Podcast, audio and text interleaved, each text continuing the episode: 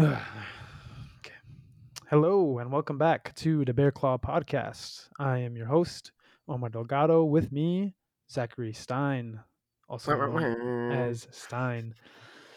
Um, we're here for the second season, second episode. Sorry, not season. Second season. Jesus it's been a long time. Next year. Yeah, second episode of the Bear Claw Podcast. Last episode, we recapped the last five years of Bears football then we also went into a little bit of our fandom and had some fun facts for you. So this episode, we're going to go into the offense. We're going to talk about some of the changes that have happened. Um, we're going to talk about some of the things that we're excited for offense wise and some of the things that we're a little worried about. And we're just going to have fun because we're also going to be talking about Justin Fields because he is a huge part of the team and the offense. Um, so, yeah, let's get started first things first, uh, I want to do just some things that we. There's something that I, I wanted to bring up just from last episode that I feel like we missed. That was really huge. Um, I don't think we talked about. I don't think we talked at all about Tarik Cohen's in, uh, injury that he, he got injured. I felt like that was pretty big because he was a really, uh, really big part of our offense. I really enjoyed watching him play, and honestly, if you uh, if you get the chance, you should read stuff about his story because he's had a pretty rough life um, but has fought through a lot of adversity to make it into the NFL, and it was just really unfortunate. I felt like when he got cut from the Bears. I don't know if you have anything you want to say about that, Stein. I don't. Uh, other than I, I agree. I think you should absolutely take the time and, and dive in. It's a very interesting sort of story, and I think that's one of the reasons we love sports and that we buy into sports is not just because we love watching people just brutally beat the shit out of each other, but also because, um, but because of the the stories, right? We have the Cinderella stories, we have the underdog stories, we've got, um, it's the stories that really drive us, and I think remind us that these people who are playing these games are just that they're still people. So yeah, uh, big fan of Tarik Cohen, and and highly recommend going and looking into his story. Uh, I also wanted to bring up. Uh, I looked into to see if because we were talking about Lovie Smith last episode, and we were talking about it would be Oh, cool if we could bring him in for a one day contract. And I looked, I could not find anything, so I don't think that's been done for a coach. Um, Well, but you I know what? There's a first for everything. Fuck it. yeah, I Like, think it'd be great for Lovie Smith. for him to be the first. Yeah, hundred percent. All right, so to start off talking about the offense this year, I think it's important. Um, last year, with our three and fourteen season and a win from the Texans at the end of the season, thanks to Lovie Smith, we ended up with a number one draft pick, and I think that's been huge. We've been able to make a lot of moves, and Ryan Poles has done a pretty good job of turning that into uh, turning that into a lot more. What were your thoughts on that when you first My- realized it? I was, I mean, I was really excited because it's just there's so much potential. Um, especially like I don't know, I felt personally like we didn't need a quarterback, so it was like, all right, we have a lot of, and there's a lot of other teams that did need a quarterback, so I felt like we could, um, we just had a lot of options and opened up a lot of stuff for us. Um, I was getting really pissed off, honestly, because I kept hearing it wasn't a lot, but it was enough to to get me worked up of sports commentators saying that the Bears should have drafted a QB last year, which I just thought was ridiculous.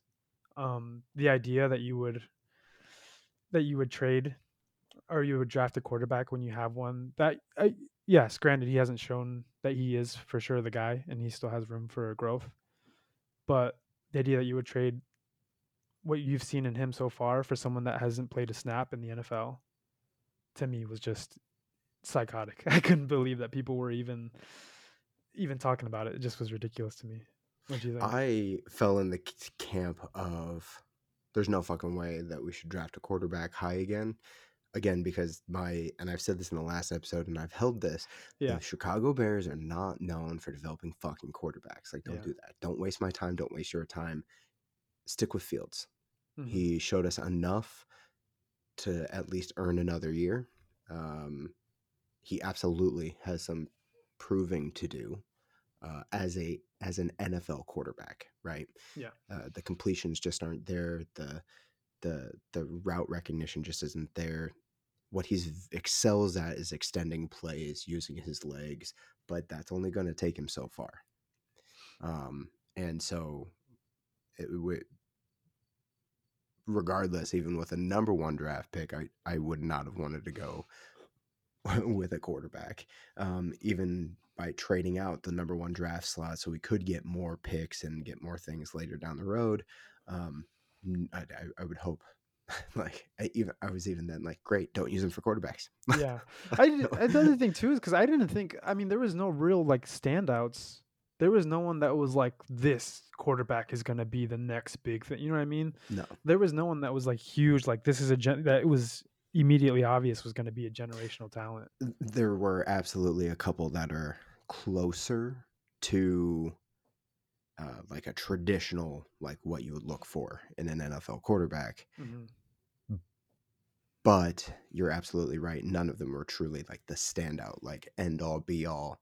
Like that's fucking Peyton Manning. you Yeah, know, like this that's guy is a number one. exactly. Yeah, like, draft pick for sure. um so so yeah for me i think wasting high end and and that's the other thing i'd be i want to see the stats on qb's who go high in the first round second round and their success rate like as an nfl quarterback through an entire career Yeah. you know who goes on to truly become a franchise quarterback for longer than like two or three seasons Yeah.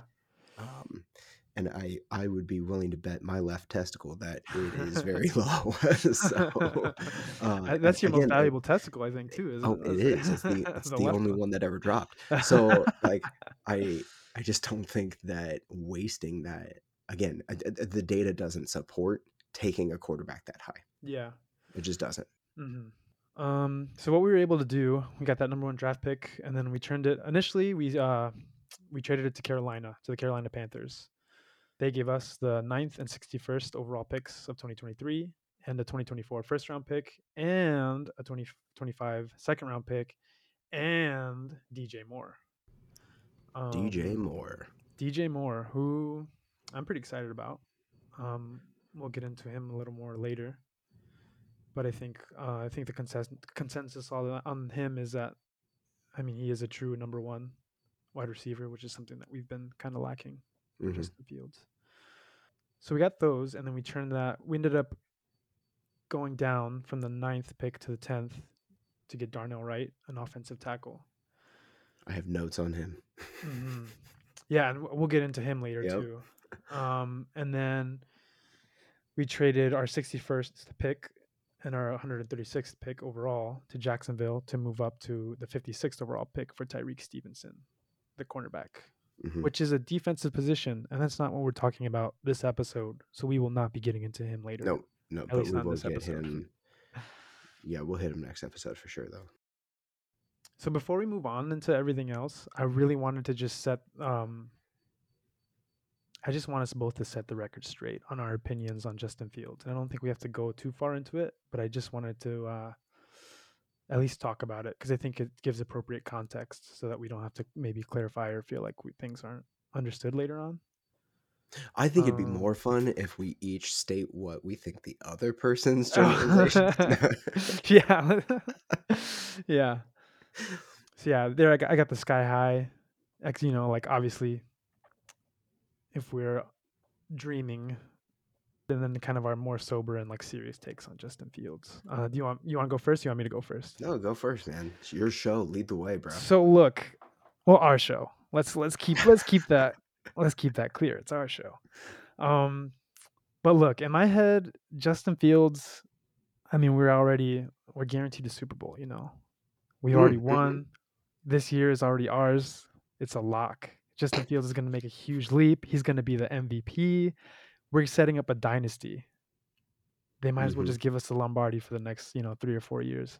Just Might don't even well. worry about it. Might as well. I- you know, honestly, I hear that's why Aaron Rodgers fucking left. That's why he Like, he was like, There's no scared. point. There's no point. Because I don't know if you remember this, but Justin Fields met with Aaron Rodgers in the offseason. So I think he, I think Aaron Rodgers met with him, and he knew what was coming. He told him, he's check yourself, fool. I better get out of the way because this guy is the real deal. um, so yeah, I mean, obviously you want you want the best. You want the best for your team. You want the best for your franchise. Um, and your quarterback. You want them to do well. So when I when I daydream and you know start letting myself go, I mean, I, I only see positive things. Um, my little more sober take is that I think Justin Fields has a lot to prove still. Um, I think he's shown some really great flashes and some really great potential. I really admire his work ethic, and I think he's very tenacious. He wants to win. He wants to win with the Bears. Um, and despite being put in, you know, shitty situations, continues to have a great attitude. Um, but I do, I do think, I do think he's got a lot left to prove, and he's by no means um, locked in as our guy. Awesome. Where are you awesome. at? awesome. Um, I think I do take more of the sober approach generally, uh, just because I've had this experience with a few quarterbacks that the Sure. Bears have gone through in Yeah. the last 20 years. yeah. Um, when we first drafted him, I literally rolled I not rolled my eyes. I I was sad. And not for us. I was sad for him. For him. Mm, I was just like, fuck. Like it's another just extremely potential young man that is coming into this league. And it's like I just felt like he deserved to be with an actual quarterback development team. And so I've been hesitant with him because because I mean untapped potential is only ever going to grow as much as it can within the environment that is is trying to help it blossom, right? mm, mhm. Um, and I just the Bears have never been that for a quarterback, and so I just, um, I think he has already blown away my expectations. Whether those expectations were because again because I just was like I I can't have expectations high, Yeah. or if it was because you know I I, I mean I think it's his work ethic that really he was like I'm not quitting. You know, Mm, he reminded yeah. me very much of like Jay Cutler when he first came to Chicago Yeah. of like Cutler's like breaking fingers, but still running it. He's like, I might not be able to throw it, but I'm gonna run this fucking ball as hard as I, you know, I'm not a runner either, but I'm gonna get that first down. I'm gonna try, you know, like mhm. that kind of stuff. And it's like he had that he had that Chicago attitude, and I think that's the thing that won Fields over for me in the in the last in the last year or so is is he embodies what Chicago football is, Mm. and so And the Midwest spirit, I think. exactly, Yeah. um, exactly that hard work that you know nose to the grindstone that that you're that, gonna hey, just keep playing. through. Yeah, keep Just your keep head playing. down, push Keep through. playing. Yeah. Like, okay, bad play, keep playing. yeah. keep playing, go out and make a better one. Um, and his demeanor, I mean, I think the leadership skills are there. So, Yeah. So Yeah. for me this year, Justin Fields' opinions is is I'm, it's either going to be very good. We're going to see good increase, like more uh, higher completion percentages on shorter passes. Um, hopefully, a little higher on some of the the mid and deep balls. Um, not checking down as often would be great hmm um, not having to use the leg so often would be great. So that's what I'm really hoping for, especially with some of the coaching pieces that they've done and moved around, and some of the um, offensive weapons that they've put that they've stacked him with now. So, um, or or things are gonna not click, and he's gonna have to try to do last year again, and he probably won't be able to do that two years in a row. Yeah. Yep. So that's kind of where I'm at with him. Is like I'm sincerely hoping that the move we've made the right moves. Yeah. It it all logistically has made sense. Now it comes down to culturally, can they bring that team together? Yeah. I think that's fair. I think that's a very fair assessment. Um. So going into this year, as opposed to in previous years, um, in the last few years, when uh, when cutting down the roster, it's been done week by week, and it looks like this year they're not doing that. It looks like they have one date that is just this is the hard cutoff. This is when you need to have your roster established. This is when you have to have major cuts by. Um, you got anything to say about that, Stein? Yeah, so for the preseason you have 90 slots and then you cut down August 29th is the hard cutoff. You cut down to your 53 man roster. So usually they would do it every week of the preseason. They would have a certain number you'd have to get down to This is the first year that they're not doing that, and so uh, I think team by team is sort of taking a different approach on that. Mm-hmm. As far as like, okay, well, do we keep on ninety through the whole preseason and then make a giant cut like on that last day? Uh, whereas other teams have been sort of progressively cutting, so that I think it's not as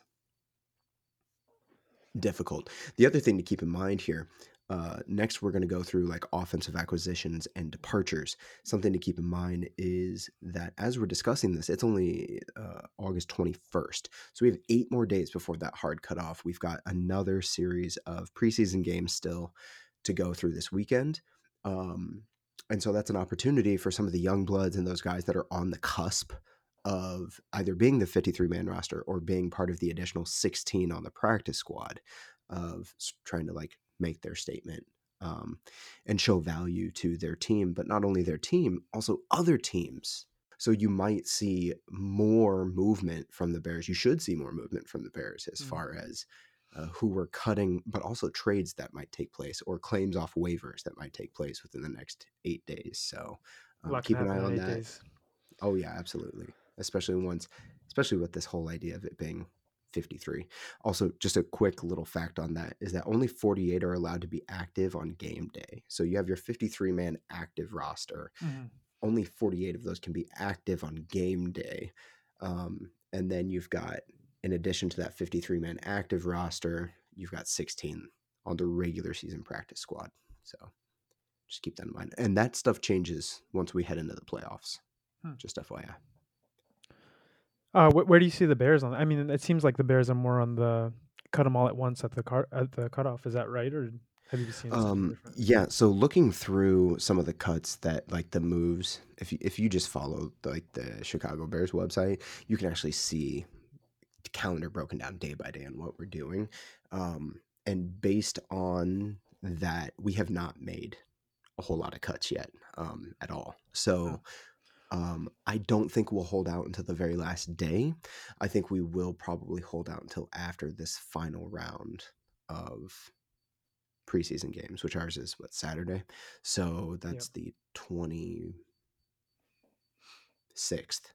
So we'll have three days from there, um, and I think that following that game, you'll probably start seeing uh, a handful, like chunks at a time. Yeah, I, I think I like that a little more.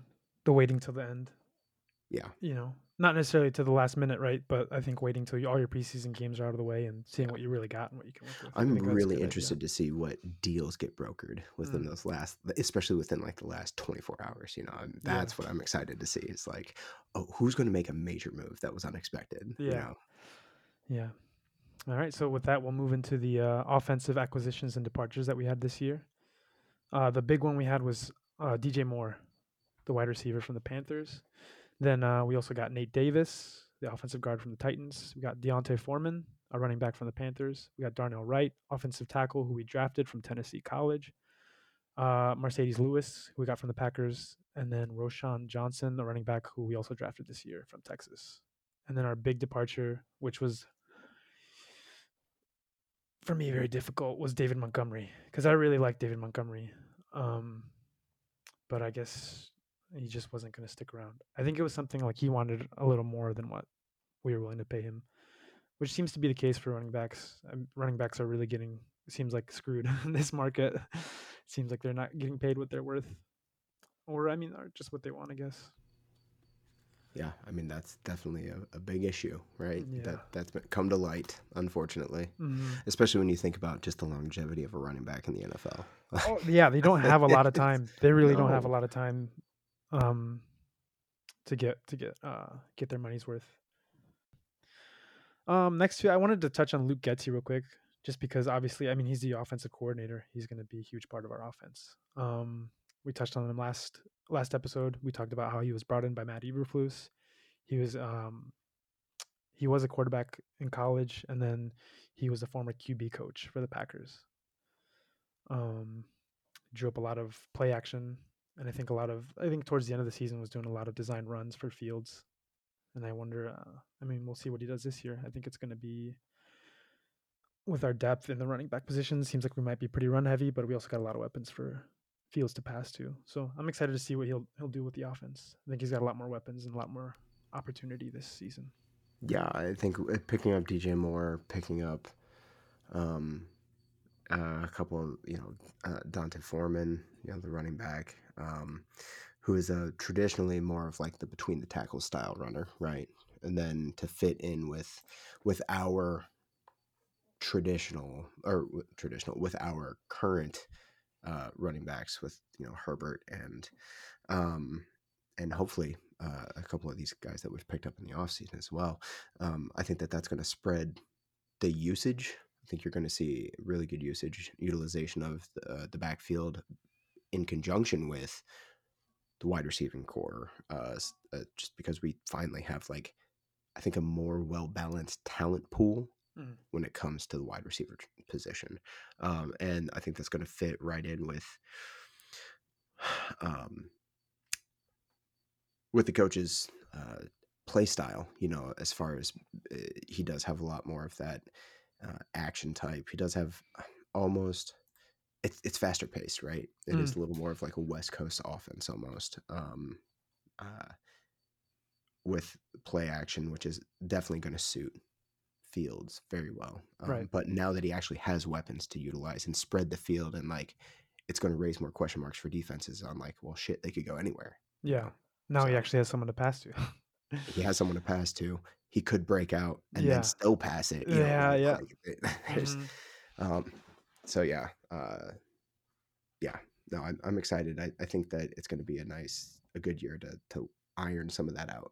I sincerely hope that that wide receivers crew is is working together to like unify, you know, yeah. to become like a brotherhood almost, rather mm-hmm. than like one stand out with three other guys. Like right. That, yeah. Yeah. All right. Let's talk about the Hogs. Yes. Um, we're gonna go through. I think we're so on paper. I'm just gonna have. We're gonna go through who is on paper right now as our starting line. Um, we're just gonna go through and talk a little bit on each of them. So we're gonna mm-hmm. start at left tackle with Braxton Jones. Braxton Jones, we drafted him last year. Um, last year was his first year, and he didn't miss a single game, which is, you know, that's, that's really so good. Hard. Yeah, that's hard to so do. I mean, especially your rookie year. That's, I mean, that's crazy. Yeah. Um, especially as a lineman. Mm-hmm. and uh, he was the Pro Football Focus All Rookie Team, mm-hmm. which is pretty good. Um, yeah, he showed out last year. He did. I mean, he was solid. He was. You could absolutely count on him to show up and and and that's what we needed. You need consistency yeah. in the fucking line. Yeah, especially after um yeah, I mean last year we had he was it seemed like not seemed he probably was the uh the only consistency we had on the offensive line last year with just mm-hmm. so much rotation and so much injuries and movement and stuff. So yeah, our offensive line group was almost never the same. Yeah. Um, so moving on from him, we'll go to the left guard, Teven Jenkins, uh, who I think was playing tackle last year, and then this year decided they were going to move him to guard. Mm-hmm. Uh, we drafted him in 2021 from Oklahoma State, and I, I, mean, I don't know, he's he's had a lot of hype around him, and it seems like people are really excited about him. I personally like like him personally. He's really funny on on Twitter. If you or sorry X, you know, if you if you follow him, I got to see any of his any of his uh, tweets and stuff. He's just he seems like a really cool guy. But I don't know. I don't think he's really lived up to his potential yet, or even close. Yeah, no. I mean, I think he's struggled with injuries as well. He's know, been injured a lot. I don't know if you saw it. They they uh today they already announced that he's he might miss some some regular season games. He might be out. Yeah. And uh, I mean, yeah, and that's as much as I like him. If you're not available, like, yeah. Well, unfortunately, at that position though, what you are what you do have to look at is how often are you available, mm-hmm. right? Like the percentage that you're available. So if you're still above a certain amount, you're above average, and yeah. and at that point, it's like you got to take that and you have to have a little depth then in that position and your unit needs to make sure that you are solid with x y and z you mm-hmm. know in in place there so um but i think that the spirit and and and like his personality lines up with that cultural piece that we're that we've talked about right? yeah that, yeah we hit on every now and then with the team culture mm-hmm. making sure we're keeping good guys in there who are keeping their head straight and honestly at that point I, I keep giving him shots as long as he's available more often than he's not and he's got the right attitude like he's going to go out and do his job well and hopefully as well set a, a good um, expectation for his backup yeah like that that these are the shoes that you must fill Yeah, or get yeah. the fuck out. Yeah. Right. Yeah. Do you do you think uh I was kind of thinking he's he seems like he's I mean, we'll see how his career pans out, right? But it, it- to me it seems like he's almost Kyle Long like cuz I know Kyle Long suffered with injuries too, Mhm. but still was Oh, a big part of the. Bears line and the Bears offense. Um Yeah, no, I, I could absolutely see that. He's got the right personality for it. You know? Yeah. He's, he's yeah. So um and he's still young. He's still young. He's got Yeah, plenty he, of time I mean, this is what his get those in check and second, third year in the third year in the uh in the league. third year. So, So- going into his third, yeah. Yeah. So yeah, he's still got he's still young. Yeah. Um moving on to center, we got Cody Whitehair. Another I mean another O lineman that was not in the position that he's in this year that he was not in the same position that he was last year. hmm Um I think last year he was playing guard. 2019 he was able to make it to the Pro Bowl, but I just I just hasn't performed the same since then. Um I was reading that he he struggles with shotgun snaps, which uh, Mhm. I can relate to because I played center for a little bit in football and I could never seem to get Oh, that down. oh, dude, probably the smallest center you ever seen, honestly. I was I was the second string center because I was the first string tight end. but, yeah, Um yeah, I was the second string center and I specific I was specifically brought in for for shotguns. so- yeah. That's, dude, I could not. I can't tell you. I, it's too many I sent over the quarterback's head just because I could never really figure it out. That's funny. Um. So yeah, Cody. I- It's kind of a mixed bag. I, I see something. I see some people saying, "Oh, you know, he's not as good as he was," and then I, I've been seeing a lot more recently of people being like, "He's gonna have a blowout year. This is gonna be a really good year for him. Everyone should be excited. He's gonna have a Mhm. great year." So we'll. I mean, we'll see. Got high hopes for him. Well, I mean, he his first four years were fantastic with us. I Mhm. mean that that's why he got the extension that he did.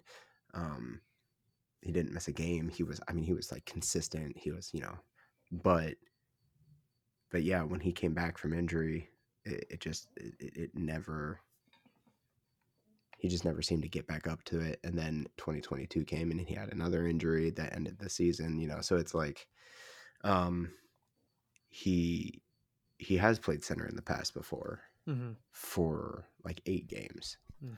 um, but just was inconsistent at it. Now I think because he's allegedly healthier, and I think uh, I think slightly leaner, like as far as like his body just not carrying as much mass Mm-hmm. to where he's able to move a little bit better. He's less like, hopefully, less likely to get injured. Um, I think that's why people are like, this is the year that he makes that comeback, you know. Um, but yeah, so I mean, it's definitely in him. He's got the talent for sure. He's proven that. Yeah, I, just- also, I still don't think it's a high bar to try and improve from uh, Sam Mustipher, who was our center last year. Sure. And that, yeah, he didn't necessarily had set a high bar for the center Yeah. position. Um, so next we got Nate Nate Davis at right guard, Consistent. who has been consistent. Yeah. Again, you need consistency. We've only got it in two people right now. You know, Yeah. that's the tough part. Two out of five, which is not great. No, no. Yeah, not much Yeah, else to say about him. I think. I think this- it speaks for itself. Just the consistency. This And next one, though, Darnell Wright, I'm excited. about. Darnell Wright. Darnell Wright. So we um, drafted him last year, or I'm. How did that? The years thing always throws me off. So we drafted him this year. Darnell Wright 2023? this year. Yeah. Yeah. So this is going to be his rookie season. Uh, I was I was laughing pretty hard when I was reading. They did the article about how he came in and they were like, "Yeah, he just fucking he crushed it at the conditioning test." And Yeah. they talked to him about it, and he's like, "Oh yeah, I was actually doing the wide I was doing the wide receiver workouts by accident." Mhm. Yeah, So he's so that- running as much as the wide receivers were, which was pretty crazy. Well, it's it's not just running; it's like footwork and agility. Yeah. Which, honest to God, I think that might have helped him even. So, yeah. Like, Wait, yeah, I was thinking, I was like, to- why aren't they doing that anyway? like they should be working that stuff. like, like yeah. the hard cuts, the deceleration to like quick change of direction to acceleration. You know, like mhm. they were working on some pretty good as a certified strength and conditioning specialist. Like Uh-huh.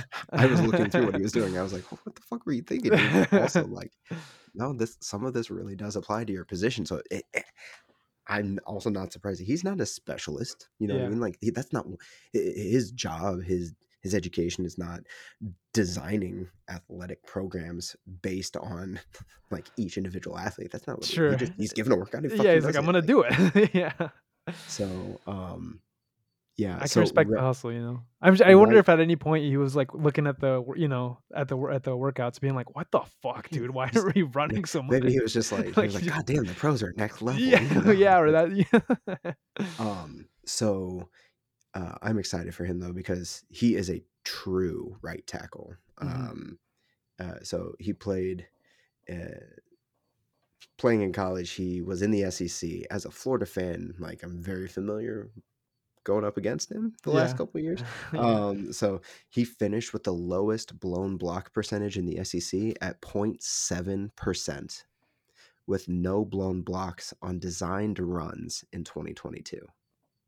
So, That's pretty good. designed runs as opposed to, like, scrambles, right? Where, like, Right, oh, yeah. the play was not supposed to be a run, it turned into a run. Exactly, Like, that doesn't that's not that's not usually, like that is a separate metric yeah. that they will use because offensive linemen have to, like that they're like, "Oh, no, I was on my assigned block. This was not supposed to be a run." So, Right, you know, and now it is, so so I gotta improvise here. Exactly. So Yeah. he's, uh no, he is a legit offensive lineman, built and bred for it, and so I I he is one of my, like, asterisks for this year. Like, keep an eye on. You're ready to yeah. keep him healthy, hopefully, and honestly, because he came in trim too. I think he had Did lost, he? like, what, almost 30 pounds, like 20, 30 pounds, Hmm. um, coming into, like, camp and stuff. Right.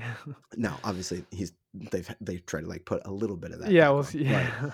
but I think having that that footwork and the better, like, coordination is going to also translate well into being less likely to get injured. So Yeah.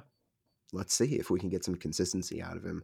Um, obviously, the thing is that while he was number 1 at what he did in his position in arguably the toughest division in college football, um uh, the thing is that once you get to the pros, everybody is that, Yeah, yep. right? Like, Mhm. that's the difference is, like, fucking everybody is that. Everyone's a fa Everybody is a top 10, Yep, you know, everyone's like a world-class athlete. so, um, I'm very excited to see how he performs against some of the best. So, Mhm. Yeah, so some good um hype around him, and hopefully he can live Yeah. up to it. Absolutely. I think the theme for the, uh for the O-line is really just, you know, the best ability is availability. Mhm. And so if we can just keep everyone healthy and in the games, I think we'll be doing alright. Um, so we're gonna move on to the skill players now. Uh, we're gonna start with Cole Kmet. I really like Cole Kmet. Mhm. And I think we touched on it a little bit last last episode where he, um I was online a lot, and he was getting a lot of flack even to into his 2nd year, and people were just ready to trade him and, you know, trade him, trade him, trade him. I just don't I did not agree with it then, and I'm glad we didn't. Uh, he's from Notre Dame. He's also from, uh he he's not from Notre Dame. He went to school and played at Notre Dame. He's an Illinois boy, and, uh, yeah, this year we signed him to a 4-year, $50 million extension. Earned it. Yeah, he earned it. I'm happy about it. He's a great blocker. Uh, I think he's improved his hands. Oh, he Um, absolutely has, yeah.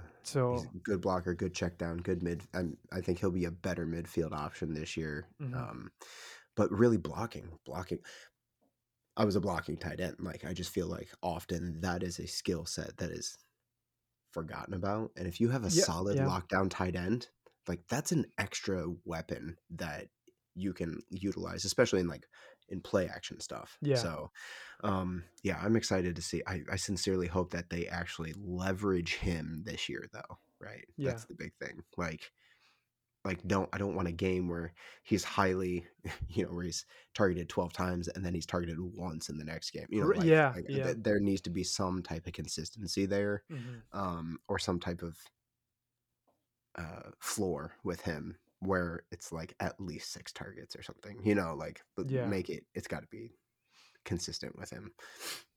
Yeah. How about Chase? Alright. Uh, yeah, moving on to Chase Claypool. Um, we got him from the Steelers in the middle of last season, and we gave the Steelers a second round pick. And yeah, just another player that I don't think I mean, just hasn't been available. He's been injured a lot, and, uh, I think in the moment when we traded for him, it was halfway through the season, so we obviously didn't know that we were gonna have the first pick in the draft this this year. Um, and I think Ryan Poles really made the move just to try and get Justin Fields any sort of any sort of weapon or any sort of talent to throw to. But, um, Absolutely. just doesn't doesn't seem right now like it's panning out because he's just consistently Hasn't injured. yet. At the time, it made sense. Mhm. Let's get him someone that, you know, um, Claypool had proved himself with the Steelers. Had a couple of, like that that the potential was there. Um, yeah. So I know I saw a headline early in during camp that basically said that some parties within the Bears organization were not happy or impressed with Claypool and sort of him how he was showing out in camp, uh, or or I guess the lack of showing out in camp. Yeah. Right. Hmm. that um, he just didn't seem like a self motivator. Like he didn't really seem. The general gist of it seemed like he didn't give a shit. Yeah. Um, something to consider, especially the sense he's going into a contract year. So, um, whether he wants to stay with the Bears next year or whether he wants to, you know, show out this season so that he can earn a spot with a different team, you know, and show value so that he gets a solid contract next year to continue his career. This is a contract year for him. So it's very interesting that that that was sort of the feedback. Um, has had those injury issues with last year, and then uh, already some injury with camps and practices over the summer now. So, I, honestly, I feel like I've seen this a lot Yeah. in the many many years of watching this sport. Um, my personal take is uh, I'm over him. Yeah. Like at that Yeah, yeah. point, if, if the attitude isn't there, if the attitude isn't right, and and nothing against him, I I'm a big proponent for mental health and emotional health, Mhm. and he this is an extremely stressful and high requirement position to be in and sport to be in. Right. Um, Yeah. But to that end, like you also gotta You gotta show up. you gotta show up. Yeah. you I, I, I'm with you. it's still a job. Yeah, it is still a job, and I I don't know. It's not like you're. I mean, we've already we've talked about it. It's that that that is a huge part of what Ryan Poles is trying to build here is a good culture. Um, and yeah, I'm over him, and I'm, I'm honestly not super worried about it because I think either he's gonna sh- he's either gonna shape up or they're gonna get rid of him. Yeah. because I think they are at that point. They're just I don't think I don't think I don't see this team putting up with any bullshit like that. No, I think they're truly trying to build something, and I don't think Mhm. that they're gonna. You know, it's not. uh, He's not Antonio Brown. You know, Mhm. he's not. He's not like a. Uh, What a someone who could Fall from potentially grace for that guy, huh? right no shit, who could have potentially been a, a top five of all time. Yeah. You know, and, and like no, this is not.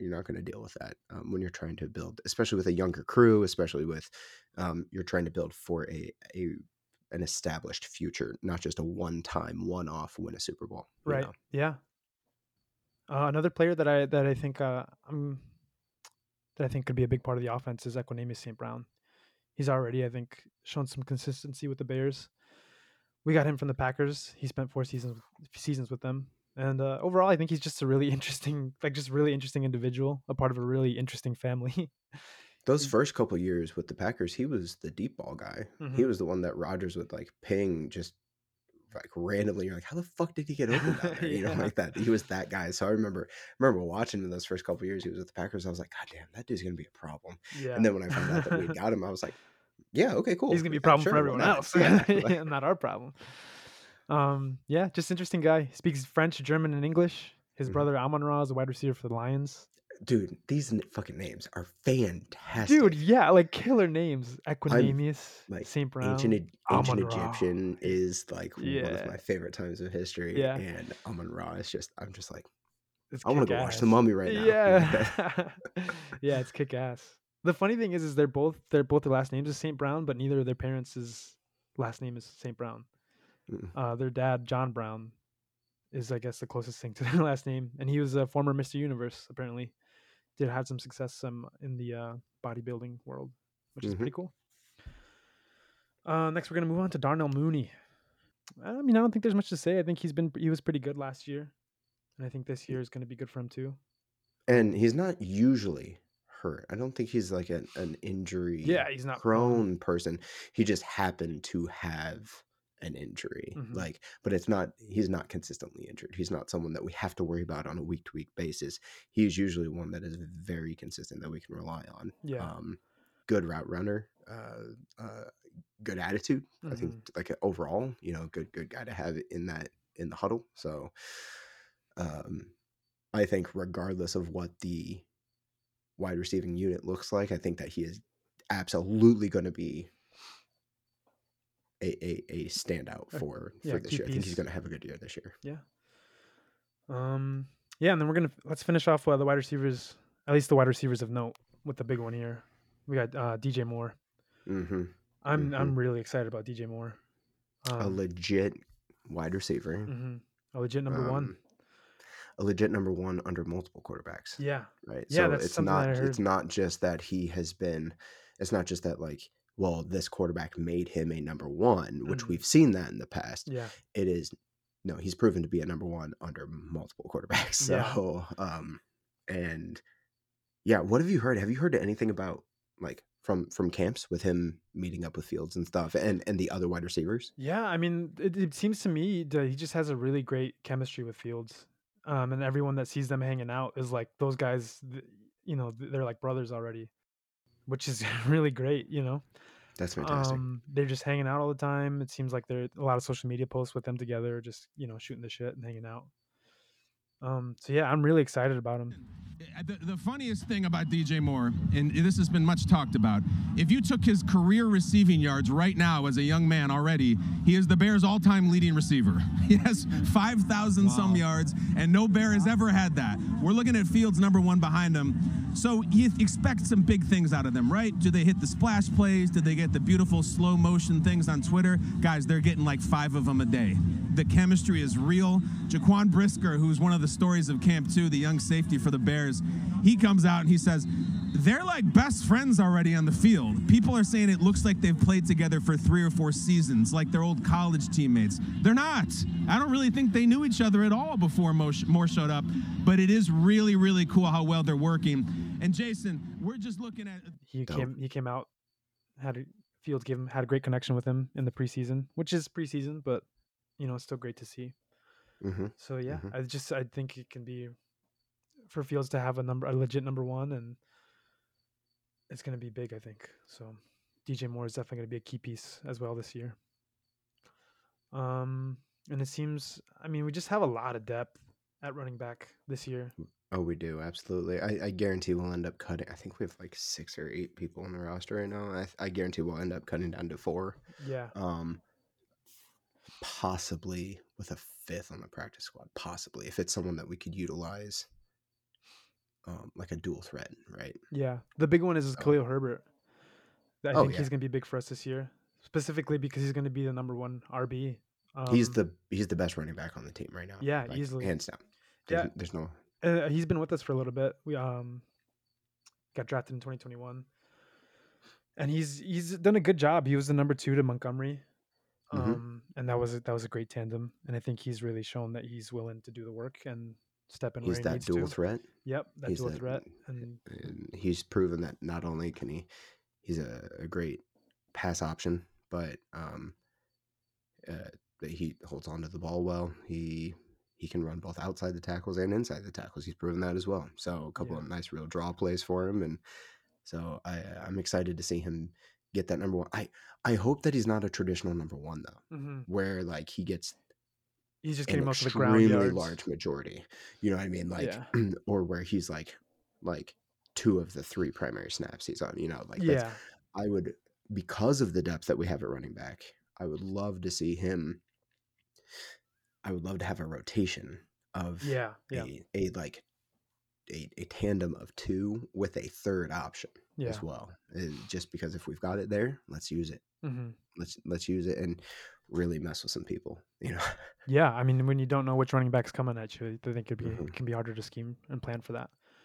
So yeah, I, I think he's gonna have a great year this year, and I'm really Mhm. excited since he's gonna be getting a majority of the snaps, and he's earned it. Absolutely. Um, another running back that we have is Roschon Johnson. hmm Picked him up this year out of Texas. Uh, he was part of a duo down there. Uh, he was technically the backup. It was less of a one-two punch and more of like a, uh, uh, at utilized when when necessary. Mhm. Um, but I mean, he averaged three point nine six yards after contact. Uh, he was very good for a dual running back side, but he also because he wasn't a true number two. Like they had a true number one. It wasn't a tandem. It was a true number one with a like a third down situation back type guy. Mhm. Um, so he doesn't have as much mileage on the legs and the joints, which is something that I'm looking forward to. I would love to see how he performs this season. He's another one of those asterisks that I've got of like keep an eye on this guy. Uh, some other pieces for him. He is one of the biggest backs in this year's rookie class. He stands at like 6'4, 219 pounds Holy for fucking running That's a big dude. boy. He also posted 5.1 broken tackle rate, which was second in the NCAA, Mhm. and managed a 5.9 eluded tackle rate, which is fourth in the NCAA. And all of that is according to some articles on ESPN. So um, he never cleared 123 carries or 31 targets in a season. Uh, but because of his size and efficiency, he only had one career fumble. Um, Not bad. And at like he just I think he he might be one of those, you know, he's in there with Khalil Herbert and D'Onta Foreman and Travis Homer. I, I think that he it would be really fun to see him like get a little bit of work in this year and possibly like be one of the one like a two next year, you know, kind of earn that spot. yeah. Uh, so that's someone that I want to keep an eye on and see. He's he's also the youngest on the squad. He's 22. All the others are like 25, 26. So, um, which is still young, but like I'm looking forward to see what he can turn into. hmm Yeah, that'll be exciting to exciting to see. All right, so we've covered all the skills positions, and we've covered the hogs up front. So now let's get to the uh, the big one, the big, the big number one, Justin Skyler fucking Fields. We drafted him. Oh, JF. Yeah, JF one. We got him number eleven overall. Uh, and that was in 2021, and uh, we had to make a make a couple moves to to go and get him. Um, I think we touched a little bit last last episode about how it was kind of getting drafting Justin Fields was kind of a hail mary for both um, Matt Nagy and Ryan Pace because they both were well aware that they were on their way out, and I think they were trying to make something happen. To get to move up to number 11 we traded our number 20 and number 164 our 164th overall picks in the 2021 draft. And then we also gave away uh 2022 first and fourth round picks. And all of those went to the giants so that we can move up to number 11 and draft justin fields a little bit of background on him he's from georgia originally and then he actually played college ball at georgia and then after his redshirt year he transferred to ohio state Hey guys, just quick correction. Uh, Justin Fields didn't have a redshirt year. Uh, when I was saying that, I meant to say his true freshman year because he did not redshirt. All right, back to the show. And then in, in The his Ohio State the Ohio State. sorry, sorry. bitches. um, so yeah, in his time there, he led the, the Ohio State to two Big Ten championships, uh, which is no small feat. They had a Fiesta Bowl appearance and a college football playoff national championship appearance. Unfortunately, unfortunately, those both ended in losses. The Fiesta Bowl they lost to Clemson, and then the uh, national championships they lost to Alabama. But I mean, there's a lot of good teams that have lost to Clemson and Alabama. So, um, and then he had after those two years, he had two years of eligibility, but he he decided to forego those and declare declare for the draft, and so that was in 2021, and that was the year we drafted him. So his first year in the league, he was uh, we had Andy Dalton that year, who was going to be our starter, who was our starter. So he Mhm. didn't really get to play a full season and didn't get to come in until um, Andy Dalton hurt his knee against the Bengals. Um, yeah, I mean, we went into we kind of recapped his years, so I don't think we have to go too in depth. But uh, No. I think one of the big things, I, just I can't get over it. He he's he took so many hits that year. His rookie year. Yeah, his rookie year, he just got Hey, it wouldn't fucking slide. he wouldn't he refused, and I, I st- still don't understand. even when he did it, you could tell it's like, oh, it's because he doesn't know how. Yeah, sure. Like it wasn't that it wasn't that he can't. It's literally that that or no, it's not that he wouldn't. It's that oh, oh he can't. Yeah. He cannot slide. Yeah, yeah, and I mean it's it's different. You can I think you can maybe take a few more of those hits in college, but when you're in the NFL, you're getting hit by big boys, and uh, when you're the quarterback, you don't want to be taking those. But yeah, and then uh, 2022, he played almost a full season. I think he would have played his full season if he hadn't gotten hurt again. Uh, I went three and 14. Again, we touched on that last episode. Uh, I wanted to touch. We we listed all the all the records he broke last episode, but I just wanted to touch on the two big ones that I think kind of stand out. He's one of only three quarterbacks in NFL history with over a thousand yards rushing, and so it's him, it's Michael Vick, and it's Lamar Jackson, which I mean, pretty big names, pretty good company. He broke the record for the most quarterback rushing yards in a single regular season game with 178, which that was Michael Vick's record before. He held that for 20 years. And hmm like we said last episode, he now his cleats are in the Hall of Fame, which is pretty cool. Um, but yeah, he that year too, he, he got injured twice. W- would you say he's injury prone? I don't think it's so much that he's injury prone as much as that he is prone to put himself in poor positions Mhm. for his for his position. Yeah. You know what I mean? Like as a mobile quarterback, like he's prone to put himself in dangerous situations. Yeah. And I think a piece of that is a piece of that is just his grit. A piece of that is his I do not want to lose. Mhm. And if I'm going to lose, I'm gonna fucking pound you in the face for it. Yeah. Like, you know, like that. So and I get that, but also like you are an investment for this team. Yeah. Like, uh, bro, I need you to take care of yourself a little bit this year. You Mhm. know, hopefully with a little bit better consistency at the O line, we'll see that. The also the other nice thing that I've noticed throughout the preseason games thus far is that our wide receivers are actually blocking shit. Mhm. Like, like you can tell that they're working on technique and skill and trying to like iron that out. So it's good to see that that you know it's that they're not just a bunch of divas out there who give like a half-assed piece of shit block. You know? Yeah. Yeah. They're bought in. Yeah. Um, yeah, I, I think I want to touch a little bit on how how much last year.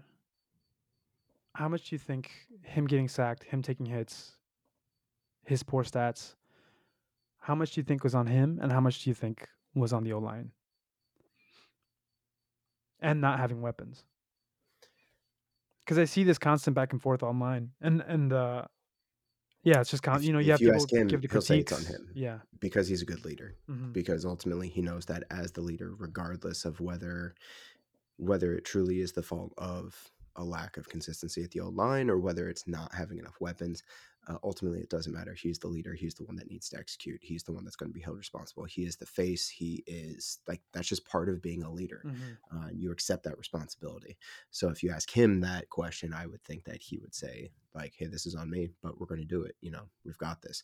Um, if you're asking me, as a former, like I identify with linemen, Sure. uh, I I 100% give the majority of the issue to the lack of consistency at the offensive line. And not on any one person on the O line. It is a yeah. group thing, you know. And, and and when you look at like championship teams who where like their offense it just fucking clicks all the time, you go back through it and you look and you see that brotherhood of those like five to seven guys that are just always together. They eat together. They train together. They they like are are you know they they're bunk mates together during camp they are roommates together when they're traveling at hotels and shit like they are just constantly together yeah. um versus some of the teams where that doesn't exist you know that that just you show up you go to do do your job and you know that that that click just isn't there um and so for me, I think a big portion of that was the lack of O line, the lack of consistency at the O line level, as well as the lack of consistency of weapons for him to utilize. mhm. Also, weapons don't fucking matter if you can't block Right. because you have to buy time for him to have to even identify and utilize those weapons. Yeah. So, uh, or for those weapons to run their goddamn routes. Yeah, Like, sure. Doesn't matter if they're not blocking long enough. yeah, if there's no time for the player to develop, it doesn't matter how Yeah. how good they are. Yeah, So that's I- it is for me. uh, yeah, I would agree with you, and I think because I would agree, and I, I don't think it was any one of the like it was on the O line, a good a good majority of it, but I don't think it was any of their faults. No, I don't think there was yeah, much yeah, that could a there wasn't person, much that could have been done. Like uh, It's just not like someone were who getting wasn't hurt. doing their job. yeah, right. You know, it's not that. It's just It because of wasn't the injury. attitudes. Yeah, it was constant it was a constant barrage of injuries Mm-hmm. and lack of consistency at that point. So, but they all went out there and fucking tried. Like it's not that they didn't try. It's just you don't have that that moving in unison. You don't have that like Spartan front line Yeah. of people, men who have trained together. You know, athletes who have trained together side by side for years. Right. You know that that just hasn't existed yet. Right. All right. So going into this year, uh, I wanted to touch because I, I wanted to touch on the preseason game because Justin Fields is off to a phenomenal start. And D- DJ Moore is off to a phenomenal start. Yeah. It's a really good change of pace back. Better at blocking and better at catching the football here this offseason. First touch for DJ Moore. They used him in a ton of ways in Carolina. This He's was gone. one of them. And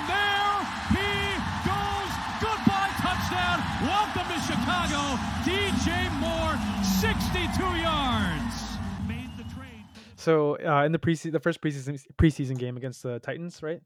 Uh-huh. Um, they threw Fields out there. They threw the uh, the O line, the first team O line out there, and they threw out DJ Moore. Basically, the whole uh, first team offense. And Justin Fields went three for three for 129 yards and two touchdowns, which is pretty good. So the touchdown to DJ Moore what was that 64 yards, something something stupid. Yeah. Like first pass, first play for, that he got. Like he was like got it, ran it all the way down. He came off the field, and I don't know if you saw like interviews with him or anything. He came off the field and he was like, "I'm done." That's He's like, "I'm fucking. I'm done." Like, he's like, "I am not in mid-season form oh, yet." that's Like, I- I'm done, you know? that's really funny. Yeah. So, No, that was cool. I mean, I know it was preseason, but it was still cool to see that connection and stuff. But yeah, yeah. I, sure. I I saw online people were like, you know, if he keeps this pace up, he's gonna throw for like over. He's gonna go like you know twenty and like, eh, just you know just crazy stuff. They they I love they fleshed out they fleshed out the stats. Extrapolating. Yeah, data yeah. It's like, well, if he keeps this up, you know, he's gonna go like you know fifty for fifty with like you know five thousand yards and you know thirty touchdowns. It's like yeah. He's gonna he's gonna end up with a perfect QBR. yeah, yeah. So yeah, I thought that, I thought that was pretty funny, but and I thought that was fun. It, it was preseason for sure, but I think it was it was good to get them out there and see a quick little flash of stuff. Um, mhm. uh, this year, I think things for him to improve. Um, I think he needs to get the ball out quicker, uh, Mhm. and I think he needs. Last year, he was playing a lot of hero ball, and I think a lot of times because he had to, Mhm. and he felt he had to. Um, uh, to to sort of branch off of that back to the O line piece, it's sort of cyclical, right? Where um, we run into this cycle of the a block fails because of a lack of consistency on the front line. He scrambles, yeah, play falls apart, it extends. Offensive linemen have to pivot and scramble themselves. Injuries, more injuries occur. Yeah. You, you know what I mean? Like, so there was, it, it was just this lack of consistency starting up front that sort of cycles back to him. So he couldn't ever really get in a good rhythm. He couldn't get used to getting the ball out quicker, to taking those easy plays, you know, yeah, not having to play hero ball, right? Yeah. And and then which would end up put the offensive line back in a bad position to possibly get injured again. So yeah, it was it was tough. It was tough. so yeah, those are things for him to improve. Um, I'm excited just to see him play, just from the Mhm. past few years. Just anytime he's on the field, I mean, he's had so many plays where he, he just makes a big something out of a big nothing. You know, things that could could have been negative plays. Story of my life, man. Yeah. My life. Yeah. um. Yeah, I'm ready to see that deep ball because he's he's great. He's got a great arm. I think he's got great arm strength, and I think down the field he's got pretty good accuracy. I think it's tightened up as well. Mhm. Um in in this offseason. I think his accuracy has tightened up a little bit. So I'm excited to see that in actual game time situations though. Yeah. Uh, he's he's ready. He's ready. He's excited for his third season. He said earlier this year that he he plans on passing for. He plans on reaching the a four thousand yard passing. I, I think he's absolutely more than he said he wants to capable get more do than that. Um, I'm excited to see him stick in the pocket more. Mhm. I'm excited to see him not have to extend plays and prove some of the pundits wrong. Mhm. But more importantly, to prove the people who have stood by him right. That's what I'm excited for. Yeah. Uh, he absolutely can hit 4,000 passing yards. Fucking Mitch Trubisky can. He can, he can do it as well. And Yeah. Hey guys, back with another correction. Uh, Mitch Trubisky never got over 4,000 yards passing. The highest he ever got was a little over 3,000. And if Justin Fields were to get over 4,000, he'd be the first quarterback in the over 100 year history of the Chicago Bears to do it. Uh, so just wanted to make that correction. Mm, Back to the show. Again, no, no shame to Trubisky. Like I, I, I, my same philosophy applies to him as well. I definitely don't think that he was suited to come in and be a Chicago Bears quarterback. Yeah. Um, he should have absolutely had an opportunity to go somewhere and develop 1st Mhm. before. I think he had the right stuff to be a Chicago Bears quarterback. Um, but I think that the skill should have been developed ahead of time, and then he were to like we trade for him when he's in like a third, fourth year. Yeah. you Yeah, know? I, I wanted to. That was something actually that I think uh, we didn't get to last episode that I wanted to talk about, and we can just touch on it real quick. But I, I just I think I think Mitch Trubisky could have been really good. Oh, Would he have been absolutely. a Hall of Famer? Maybe not. But I do think um I think Chicago wasted his potential. a hundred percent. Hundred percent agree. I don't think I don't think it was just. Chicago. I think it was Nagy that did it too. Yeah, Nagy know, for sure. Like, so, yeah, because um, Nagy was. I mean, just stopped utilizing him to stop uh playing to his strengths for some reason. Mhm. He just stopped playing to Mitch Trubisky's strengths. And I mean, what can you do when the oh, coaches? I'm all too familiar with favorite quarterbacks getting suddenly stopped being utilized Yeah. properly. so, sorry, Tebow. Yeah. Um, Uh, uh, all right. So I think now you were saying. yeah. So as far as as far as Fields though, I'm, I'm excited to see him make some tr- good traditional passing to prove that he can, uh, while also still just burning people with those fucking legs. Yeah. that's always exciting to watch. Oh, man. yeah, it's always exciting to watch. Yeah. So because he really Um, can, man. He can, he can outrun. He can, you know, shake you out of your out of your cleats. He's got great cuts. Mhm. hmm Um, but yeah, you're, you're talking about arm ability, and uh, I think when we start talking about what we consider success overall, um, for the Bears, I think that's that's something that if Fields can show is like you were saying, stay in the pocket more, you know, if he has more time for to let for plays to develop and for him to read read routes and read defenses and stuff like that, and if he makes a, the leap that I think a lot of people are saying that he can, I think that'll be success. And I also think if we can if we can have some sort of consistency on the offensive line, I think that well, I'll also consider that success for the Bears. hmm Yeah, I don't know. As far as records, I, I don't know. I kind of swing back and forth because I don't want to be too optimistic. But I mean, I think, uh, but I also don't want to sell ourselves short. Because You're talking about considering it a success from a record perspective. yeah, when we start talking about record, because I, I think initially I'm like, if we go over 500, that's a success. But then at the same time, I'm like, that I think that's selling us a little short. I think it With is too, potential. especially in the NFC North with what it is right now. I mean, Mhm. Detroit is going to be, I think, the team to beat in the North. Uh, the Packers didn't get any better. Yeah, yeah, and we, I mean, um, we'll see what we'll see what happens did the with Vikings. Yeah, The Vikings didn't get any better. I I would argue the Vikings didn't get any worse. mhm, Um, but I mean, the Lions have been truly building for the last few years and truly made leaps and bounds. yeah, Um, and respect to that organization for that, like in taking having a true like players coach. yeah, Finally, uh, I think has helped them. So they are the ones that I'm I'm more interested in this season. Um, so for me, my big thing is I'm looking at divisionally. Um, if we only drop one divisional game this season to the one to the Lions and one to the Vikings, that's a success to me. mhm. Um, compared to last year. Yeah. you know, we um, better beat the fucking Packers this year. I swear to God. Yeah, no shit. Yeah, um, I mean, and because they, I mean, we'll see, we'll see if they luck out and get another generational talent at quarterback. But I think there's still a huge, huge, huge question mark on Jordan Love. Oh, absolutely. It'll be interesting to see what they what they put out this year. Yeah, Um, but so for me, I look more divisionally because that's what's going to determine whether or not we make it into a wild card or into the playoffs at all. You Mhm. know, so I, yeah, and um, because I don't think playoffs is too pie in the sky for us. No, I don't. Uh, we just stated that that that statistic in the last episode that what is it? It's like fifty percent. Yeah, fifty percent of all teams that make the playoffs one don't year make it the next don't year. make it the next year. Yeah, You know, so at that point, that leaves there's fifty percent open. yeah, That yeah. you know, uh, uh, there's there's eight slots open. so why why not us? Why not? Why not? So um, and especially again looking at the division of what it is, we absolutely could position ourselves to to at least if we don't win out the NFC North to at least position ourselves to be a wild card. So Yeah, and I, I think too, like just watching all the moves that we've made, I don't, I really don't think, I there's nothing that I've seen that we've done and been like that was an awful move. Everything we've seen, I've been Mhm. like good move, good move. Yeah, no, I think it's been smart moves. It's Yeah. made sense.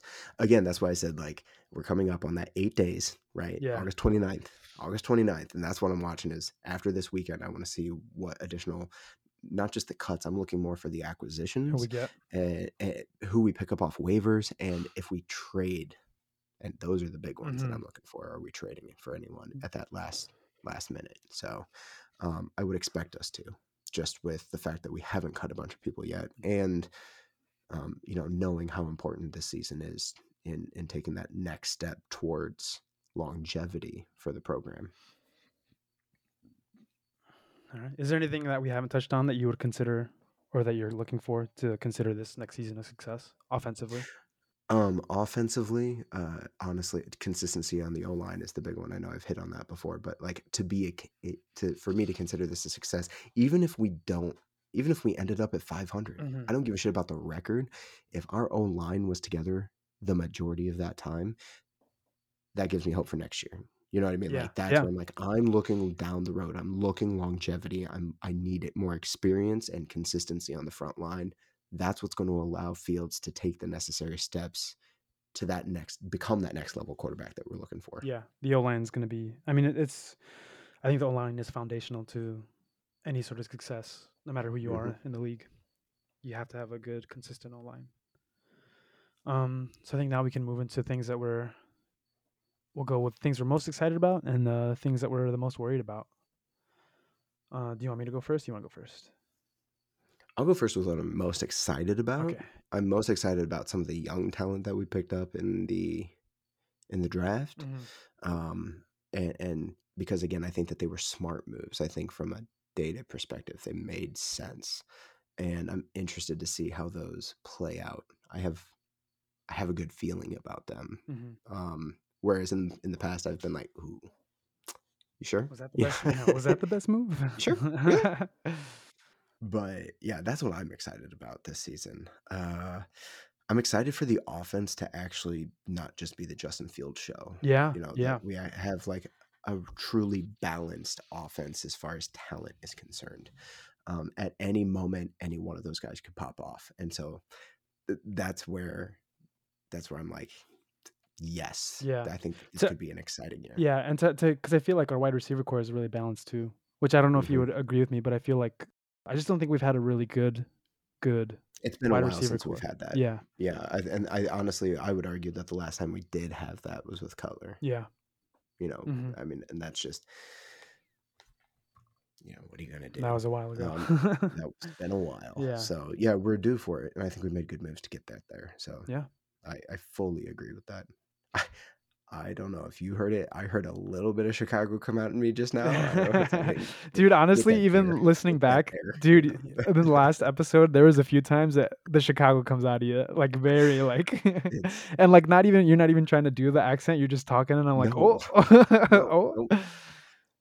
I always one of my favorites is I always I always quote Nick Miller from New Girl. You know, Yeah. when he is pretending to be like he takes because he's from Chicago, but like he he's playing a his character is playing a character where he's like he really like ramps that bitch up. You know? yeah. he's like thin crust pizza. No thanks, I'm from Chicago. You know?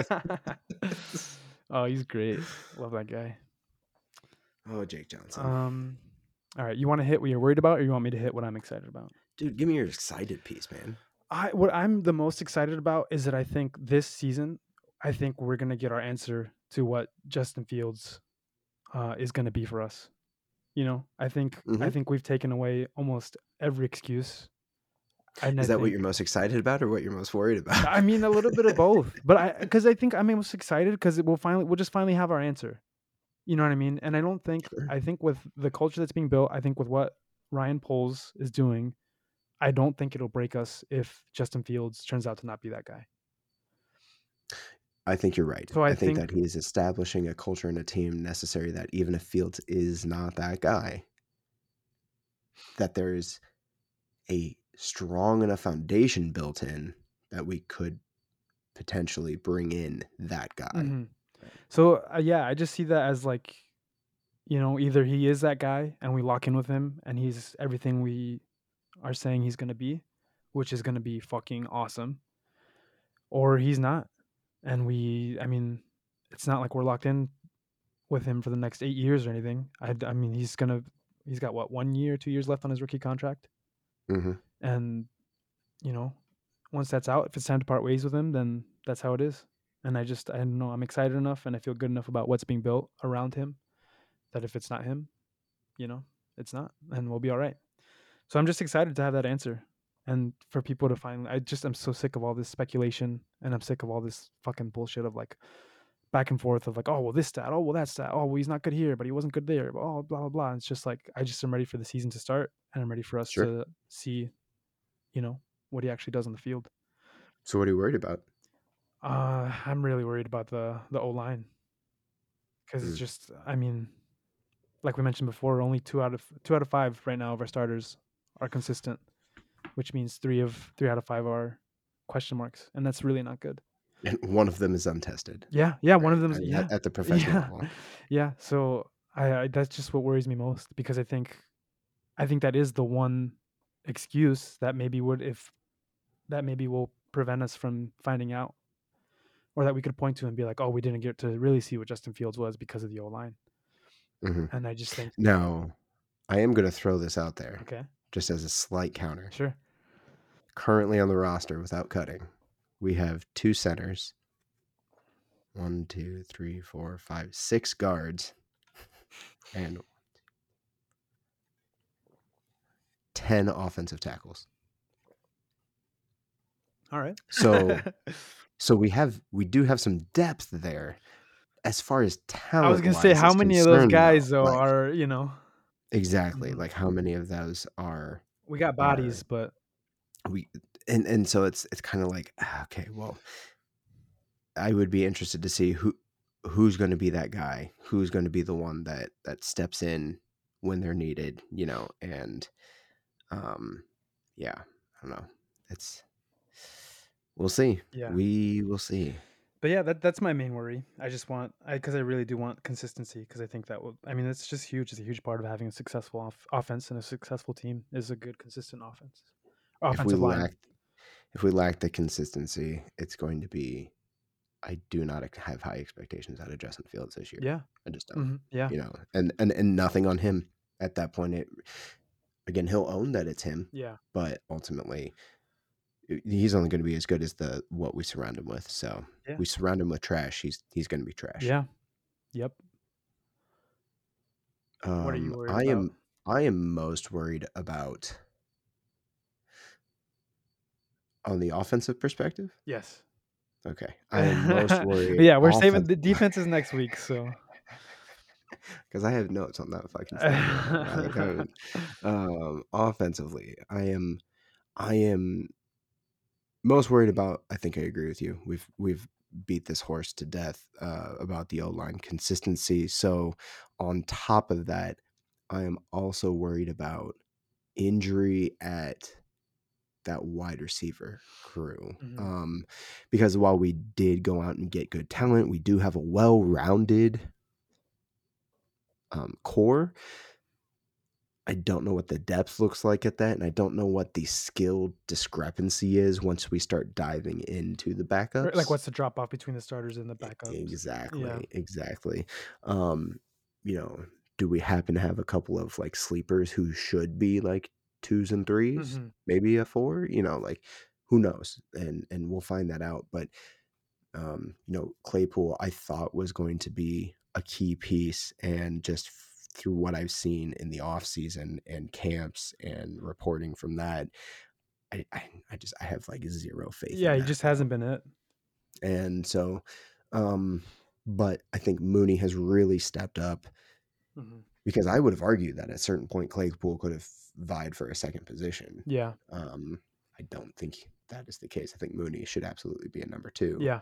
Um, Mooney's earned it for sure. I think. with Moore as the number one, obviously. Of course. Um, so that that's kind of mine is the moment that we we have a deep enough backfield, but the moment that we don't have a wide receiving corps, all that stress goes right back on the fields again. Yeah. you know. So my bigger worry is that injury starts that injury monster starts hunting down the wide receiver corps. Yeah, yeah. I I don't think that's a huge worry because I don't think uh, Justin Fields can take another year of what he's been doing the past. I think he could take one more year. Yeah.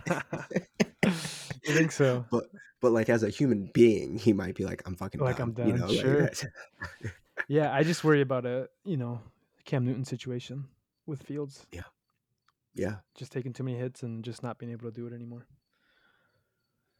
Um. All right. Anything anything you think we missed or that you want to touch on again?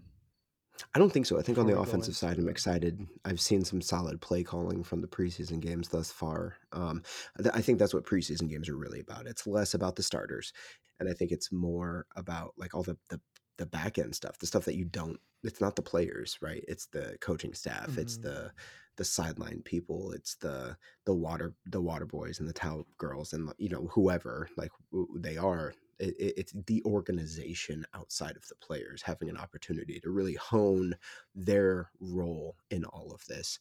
Um, and then those on the cusp people of trying to show out and and and earn some value, whether that be with the Bears or whether that be earning b- value through the Bears for another organization, right? They might get cut from us but picked up by someone else, Yeah. or they might have proven valuable enough that we trade them, you know, swap them Mhm. of some sort. So, Yeah. um, um, I, I, I think we've pretty much hit it all. Um, I like the way things have been flowing so far, and I'm looking forward to one more preseason game and uh, and let's see what those cuts look like. yeah, yeah. The cuts and see. moves that we make on that last Mm-hmm. on those last uh, eight days is going to be exciting to see. And I'm just, dude, I'm just ready for the regular season to start too. I'm so excited for the season. I think it's going to be a fun season. Um. All right. So you got anything you want to plug? Plugs. I mean, hey, I still have another podcast out there, Chick Flicks with Dicks. Chick flicks check with us out. dicks. Chick Flicks with Dicks. Flicks is spelled with an X. Um, you can find us on just about any podcast streaming service that you can think of. Um, uh, we also have a, a Instagram page that we've got. We're very rarely active on that unless we have an episode coming out. Mhm. So, but we definitely have a handful of seasons that plenty of really good episodes out there. Go check it out. Um, yeah. Otherwise, that's that's my primary plug. Right on. Yeah, if you guys want to follow me, uh, see what I'm doing, and find some of my other work, I do a lot of music stuff.